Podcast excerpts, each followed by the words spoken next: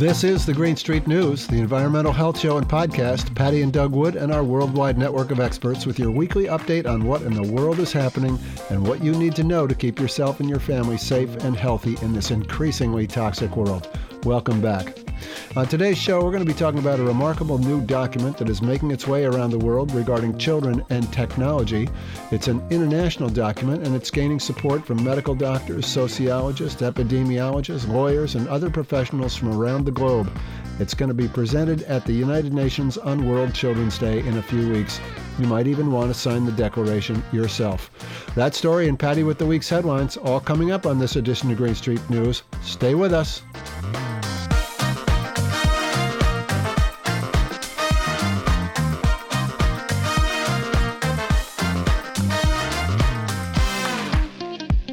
All right, Patti. So, what happened this week in environmental news? Well, this first one is what we've been talking about a bit already on this show, and that's how you can't really recycle plastic. Yeah. And this was written by Huang Zhang and was published in Environmental Health News. The title is New Report Calls Chemical Recycling a Dangerous Deception for Solving Plastic Pollution. Hmm.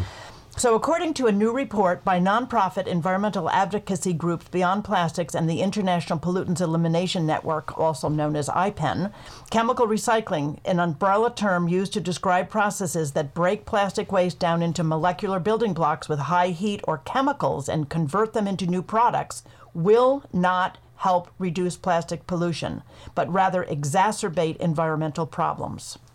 The report comes just weeks before a meeting of the UN Environment Program is scheduled to take place in Nairobi, where officials from countries worldwide will convene for a third round of negotiations to develop an international legally binding treaty to curb plastic pollution. According to the UN program, less than 10% of the 7 billion tons of plastic waste humans around the world have generated has been recycled. Less than 10%. I thought it was a different number. That's that's the worldwide number. Okay. A 2022 report from Beyond Plastics found that U.S. plastic recycling rate is even lower, between five and six percent. So, we don't do as well as the rest of the world when it comes to That's recycling. correct. Terrific. Okay, this is the perfect report for delegates to read on the plane, says Judith Enck, president of the anti plastics advocacy group Beyond Plastics that co developed the report. Quote, currently the draft of the treaty does not allow for chemical recycling, but we know that the plastics and chemical industry is working hard to change that. Yeah, they're going to be at the convention. They're going to be at that meeting. They're going to be getting in there and trying to change things. And Yeah, like other groups let's groups talk around the about world. plastic recycling. All right. And the report claimed that chemical recycling is dangerous and dirty, emitting toxic waste back into the environment. According to the analysis, typical emissions from pyrolysis, which is burning of the plastic, one of the most prevalent methods used in chemical recycling that involves breaking plastics down with high heat, include carcinogenic polycyclic aromatic hydrocarbons, volatile organic compounds, chlorinated and brominated dioxins, furans, and acid gases.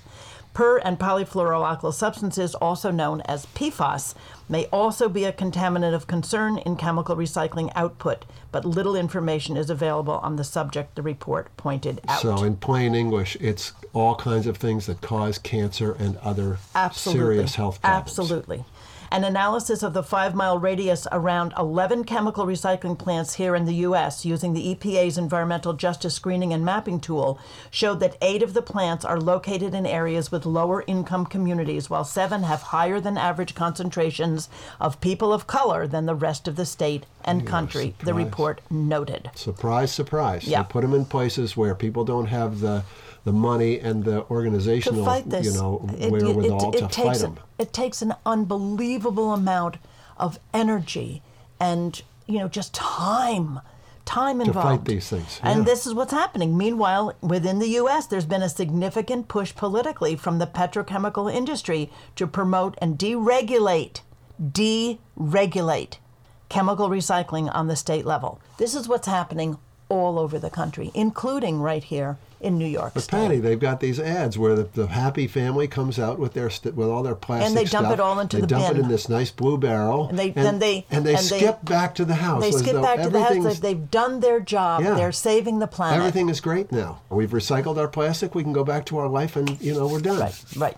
Well, we have right now waiting in New York State, waiting in line, right? A piece of legislation that will be the most protective piece of legislation in the country as far as what we do with plastic waste. And it's really about reduction, plastic Yeah, reduction. yeah. That's the only Right. solution. I mean, this is a great organization. I mean, I happen to be on the board of this organization, This is- Beyond Plastics, but they are doing incredible work. Yeah, yeah. they're really doing incredible work. You should go look at their website, beyondplastics.org. Okay. Cool. What else is happening in the world? Well, how about this one? It, the title is PFAS chemicals on your baby's diapers. Oh, great. Yeah, so there's nothing more important than making sure that our children, especially our babies, are safe. And some new testing from this great new group, Mamavation, has identified yet another possible threat, and it's in the diapers we put on our youngest children. I was just going to say, Mamavation is doing such great work also. Yeah, this was also published in Environmental Health News. So, partnering with Environmental Health News, Mamavation, the environmental wellness blog, had 65 diapers and similar accessories from 40 different brands tested by an EPA certified lab and found levels of organic fluorine ranging from 10 parts per million to 323 parts per million in 15 of the products tested. This doesn't sound like much, right? No. Terrence Collins, director of the Institute for Green Sciences at Carnegie Mellon University, told Mamavation, quote, "The EPA has set new concentration lifetime limits for the most toxic PFAS compounds in water that are so low that they are currently impossible to detect." We absolutely don't want babies exposed to products containing 10 parts per million of extractable organic fluorine, which is massive compared to the new water standards. Yeah, isn't that interesting? 10 parts per million sounds like nothing, but 10 Yeah, it sounds like nothing. No, they're way, they're way over the they're limit. trying to they're trying to look at this particular class of chemicals in parts per quadrillion. That's how toxic they are. It's unbelievable. Unbelievable. And you know, PFAS has been linked to health effects like, you know, like reduced immune system function, developmental and learning problems in infants and children, cancers, lowered fertility, endocrine disruption, you know, as well as a slew of other of other human health impacts. It's it's frightening. we know that these chemicals cause these problems, and yet we continue to manufacture them. Oh, yeah. They're manufacturing them today. to, as we speak. The report builds Environmental Health News and Mamavation's growing library of consumer products tested for evidence of PFAS, including contact lenses, listen out there, pasta and tomato sauces, sports bras, tampons, dental floss, electrolytes, butter wrappers, and fast food packaging. Butter wrappers. Yeah, I know. Right. We, we, we went through this. We, We had went this, through this. We had this news article on a, a few months ago talking about Right. the, the wrappers in butter containing PFAS. That's right. Linda Birnbaum, friend of ours, scientist emeritus and former director of the National Institute of Environmental Health Sciences and National Toxicology Program, and scholar in residence at Duke University, told Mamavation, quote, This is something that needs to be addressed immediately by the diaper industry. PFAS is not the type of chemical class that we can ignore around small infants. They accumulate inside the body and are close to impossible to get rid of. We already know that exposure to these chemicals can cause problems in pregnant women, but the effects on babies at this young age are mostly unknown. Yeah, so an early life exposure. I mean, your baby is, you know, brand new and you're putting these chemicals Right, which on will the baby. which will be in their bodies for their lifetime. So while the bad news is that any diapers had evidence of PFAS at all, the good news is that 77% of the products tested showed no sign of the chemicals. Brands tested that were completely clean include Healthy Nest Ultra Organic Soft Diapers, Eco Boom Bamboo Diapers, and seventh generation diapers for sensitive skin.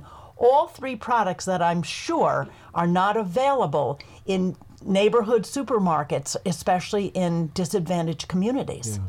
You know, almost every issue has an environmental justice component to it. Yeah. And this is no exception. Well, one thing you certainly could do is look on the on the package of diapers and call the number and say, "Get the PFAS out of these diapers, or we won't buy them anymore."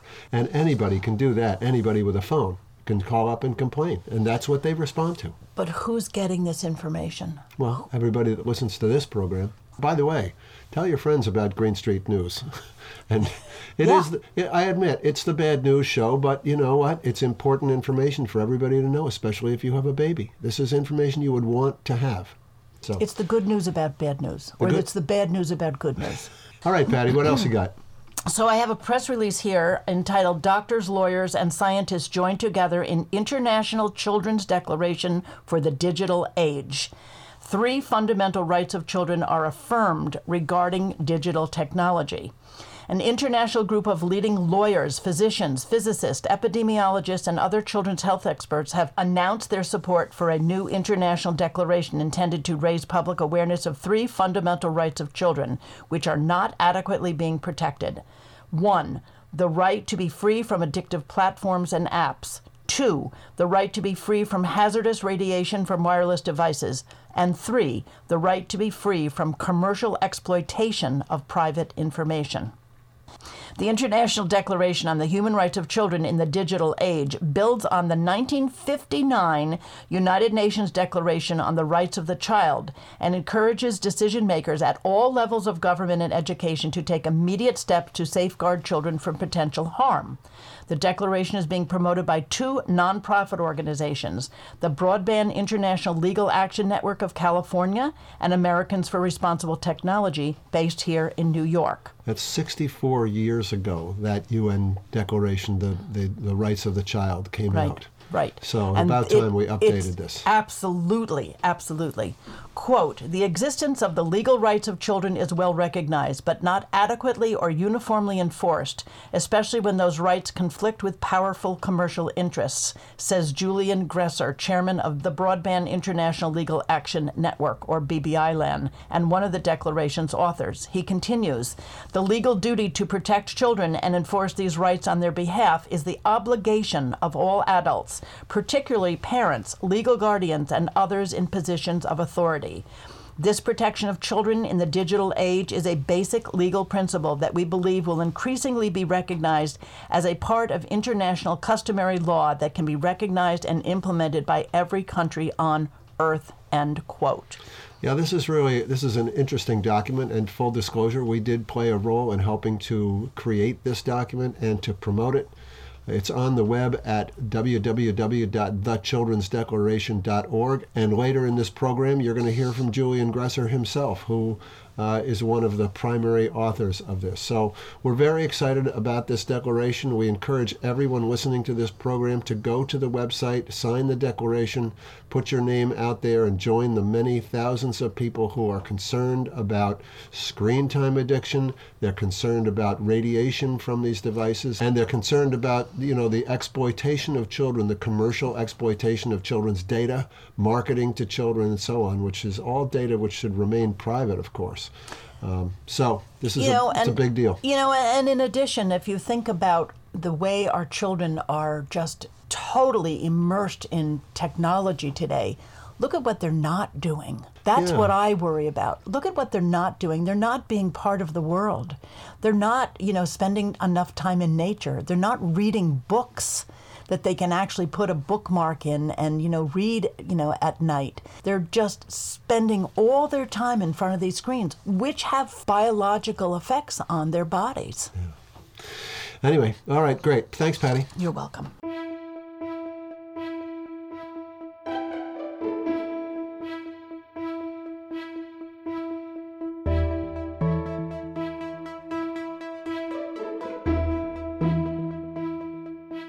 This is a very different world than the one that existed just a generation ago. In the past 20 years, our lives have been transformed by amazing advances in technology, and none has been more life changing than our ability to communicate with each other all the time, everywhere we go. The cell phone has become such an integral part of our lives that it's hard now to walk down the street and find someone who is not either talking on their phone, taking a selfie, or checking their social media for the latest post. People wake up in the morning and the first thing they do is reach for their phone. We use our phones to pay for groceries, parking spaces, and our morning latte. We get our news delivered into our phones along with text messages and emails, and our kids are watching and learning. Most tweens and teens now have powerful communication devices in their hands, their pockets, or their backpacks, so they can be in touch at all times with parents, each other, and the social media platforms that have begun to supplant real life circles of friends. Even many younger children have their own devices. School classrooms are now full blown digital experiences, with computers and software beginning to replace teachers as the preferred method of education. For the moment, most school kids still have pencils and notebooks, but increasingly, their work is completed on iPads and laptops. How is this deep immersion into technology affecting our children? And how is it impacting their emotional health, their interpersonal relations, and overall well being? That growing concern among parents, educators, sociologists, scientific researchers, medical doctors, and legal experts was the spark for a groundbreaking new document which is now circulating around the world the International Declaration on the Human Rights of Children in the Digital Age. The declaration is built on the foundation of the 1959 United Nations Declaration on the Rights of the Child. The new declaration expands on that notion, setting out three specific rights which all children around the world must have in this new digital age the right to be free from addictive platforms and apps, the right to be free from hazardous electronic product radiation, and the right to be free from commercial exploitation the protection of children is already a part of international customary law. The basis for international law are the decisions of the International Court, international treaties and conventions, and what is called customary law, which is an independent basis for the creation of legal norms. You can sue in the United States under US law implementing and incorporating international custom as you can in other countries. It's self executing. And so it seemed to me there was a legal principle here that was important. That's Julian Gresser, lawyer, philosopher, inventor, twice Mitsubishi visiting professor at the Harvard Law School, and a visiting professor at MIT's program on science, technology, and society. He's the primary author of the International Declaration on the Human Rights of Children in the Digital Age. Early in his career, Julian had discovered environmental law and was immediately drawn to its ability to positively impact people's lives. In particular, Julian was drawn to the idea of making polluters pay for the damage they had caused. As a young man, he worked as an environmental lawyer in Japan, helping to formulate the way in which polluters in Japan had to pay for their emissions, and then was invited to teach at Harvard Law School. I then got picked up after my work in Japan by uh, Professor Jerome Cohen at Harvard Law School. And I taught a course with two Japanese law professors of environmental law. And we looked really hard at the uh, issue of toxic torts, particularly these pollution related injuries of Minamata disease, mercury, cadmium, all the problems of air pollution. And the innovative approach the Japanese took to uh, creating a fund based on an emission charge uh, that the polluters had to pay that was calculated by the damages that they caused.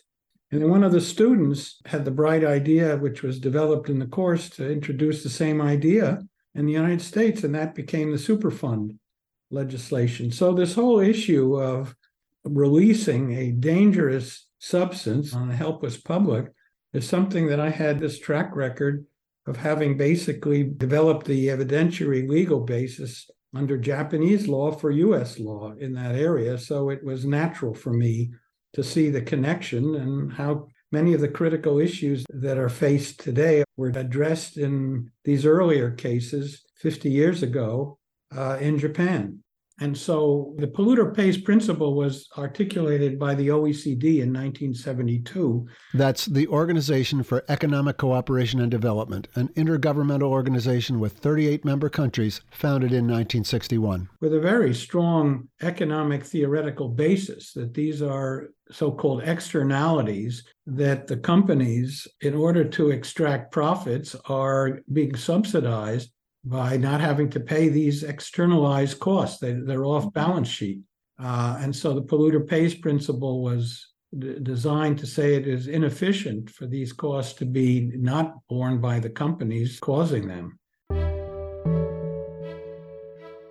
Inefficient and unfair. Consumers who are negatively impacted by some sort of environmental pollution have a steep uphill climb ahead of them in court as they seek to prove that it was the actions of the polluter which caused their problem. With so many toxins in our lives, positively teasing out the one that is responsible for a given outcome is extremely difficult, even when the pollution caused by the company is known to cause human harm. And that's what allows polluting companies to keep polluting. And it's where public interest law comes into play. It's now become really an international movement. And we really understand where some of these pivotal leverage points are from a legal point of view, which is part of the art of public interest law, which is to take large issues but find in a legal sense where can we do massive amounts of good with sort of artful, very well focused legal intervention. And this area is, I think, ripe for it. And within it, the protection of children is an area that really deserves careful attention, which was what uh, motivated me to uh, conceive of this international declaration for the protection of children in a digital age. It turns out that children, as, as we know, are enormously vulnerable.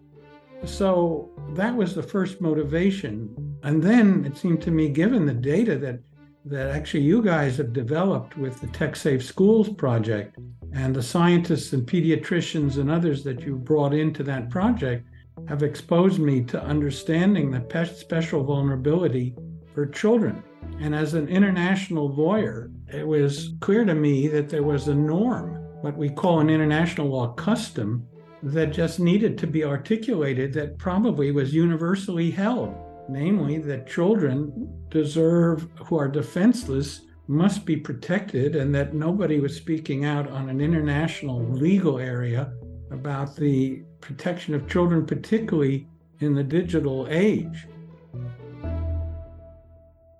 For several years, attorney Julian Gresser has been part of a growing movement among legal and health experts to address the issue of microwave radiation from electronic devices and its impact on the human body. A study by the National Institutes of Health had determined that exposure to cell phone radiation could increase the risk of cancer.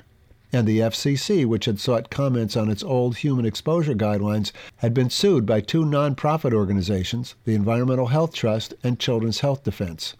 The court agreed with the plaintiffs and excoriated the FCC for its arbitrary and capricious decision to keep its old guidelines in place and failing to give proper consideration to the emerging science.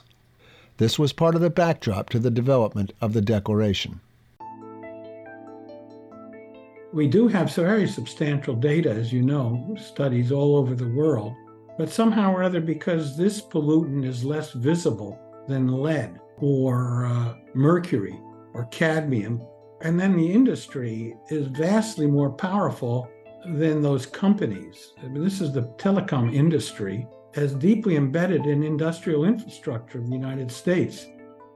We all worked together and had our initial focus on children being exposed to non ionizing radiation from digital devices, electronic products, including cell towers, which are being placed, macro towers, right in children's playgrounds or on the top of schools, but also cell phones and smart meters and so forth. All these the Internet of Things.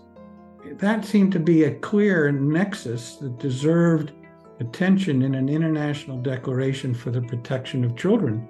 And it was clear to me that this declaration could set up legal actions that could be taken and the benefits of one advance in one jurisdiction could be rapidly applied since the same kinds of technical scientific, medical, legal issues were common across national boundaries, which was the same insight I had about the Stockholm Conference. Uh, but then something quite interesting has happened, and that is that a number of the participants who we work with of our team suggested that screen time addiction should be included when whistleblower Frances Haugen pulled back the curtain on Facebook in the fall of 2021, the thousands of pages of internal documents she released showed that the social media giant knew exactly what it was doing. The Facebook executives knew its platforms could be negatively impacting youth, but they were doing nothing to change things. With millions of American kids accessing social media every day, parents and their lawyers were paying close attention. So, too, were the lawyers working on the commercial exploitation of children and the use of their private data for commercial gain. These two groups of legal experts joined others, like Julian Gresser, who had been alerted to the potential harm caused by exposure to the radiation emitted by all wireless devices. The trifecta of these legal issues is the basis of the International Declaration. This declaration can be the tip of the spear, and the concept of enabling lawyers and communities all over the world now has gotten an enormous boost. And it's important to understand also that the companies are defending under the pornography laws. They're defending their actions under something called the Section 230 of the Communications Decency Act, which gave them immunity for third parties that would use social media platforms. But this has nothing to do with third parties. This is about an intentional business algorithm to addict, particularly children, for their economic financial gain. Uh, the First Amendment has nothing to do. They're def- using it to say they have First Amendment rights to do it. This is really, at its essence, a product liability case very similar. And by the way, the issue of these four major settlements with tobacco, where is really analogous to a drug that's being intentionally crafted and designed to have addictive effects, which is what happened with tobacco. So we've all talked about, you know, how these EMF cases are the next generation after tobacco and asbestos. Well, there's a very tight coupling of screen time addiction with the earlier tobacco cases. Julian Gresser is fond of big ideas, of thinking outside the box, imagining what the possibilities might be. He likes to travel down the hypothetical road, playing out the scenarios to see what might happen. It's the way he thinks about public interest law. Part of the art of public interest law, at least as I've tried to develop it, involves a, a new way of thinking, uh, just as Einstein said as a society, we've become highly vertically siloed. And uh, of course, there's some very good aspects of going deeply. You know, I was told by my friend Jerry Cohen that Dean Griswold at the Harvard Law School used to have the favorite saying, At the Harvard Law School, we sharpen the mind by narrowing it. What he meant by that, I think, was, you know, lawyers are taught to parse issues very precisely and carefully, but at a sacrifice of being able to see broadly, seeing connections. And there's some very interesting, what I call intertidal connections here. We began with EMF exposure, but that's taken us to screen time addiction. Well, screen time addiction, addicting children, is intimately tied with what members of Congress are concerned about, which is surveillance surveillance and control, if you have people who are helpless and addicted, they're much more easily surveyed and controlled. But somehow or other, some members of Congress were very concerned about, you know, invasion of privacy of, say, children, but it, that's somehow separated from addiction. The critical issues of causation continue, whether it be Love Canal, lead poisoning in water, Flint, Michigan, uh, Erin Brockovich. All these issues continue to come up. Why are we placing corporate profit above the protection of children? That just seemed to me a great dissonance and disconnect.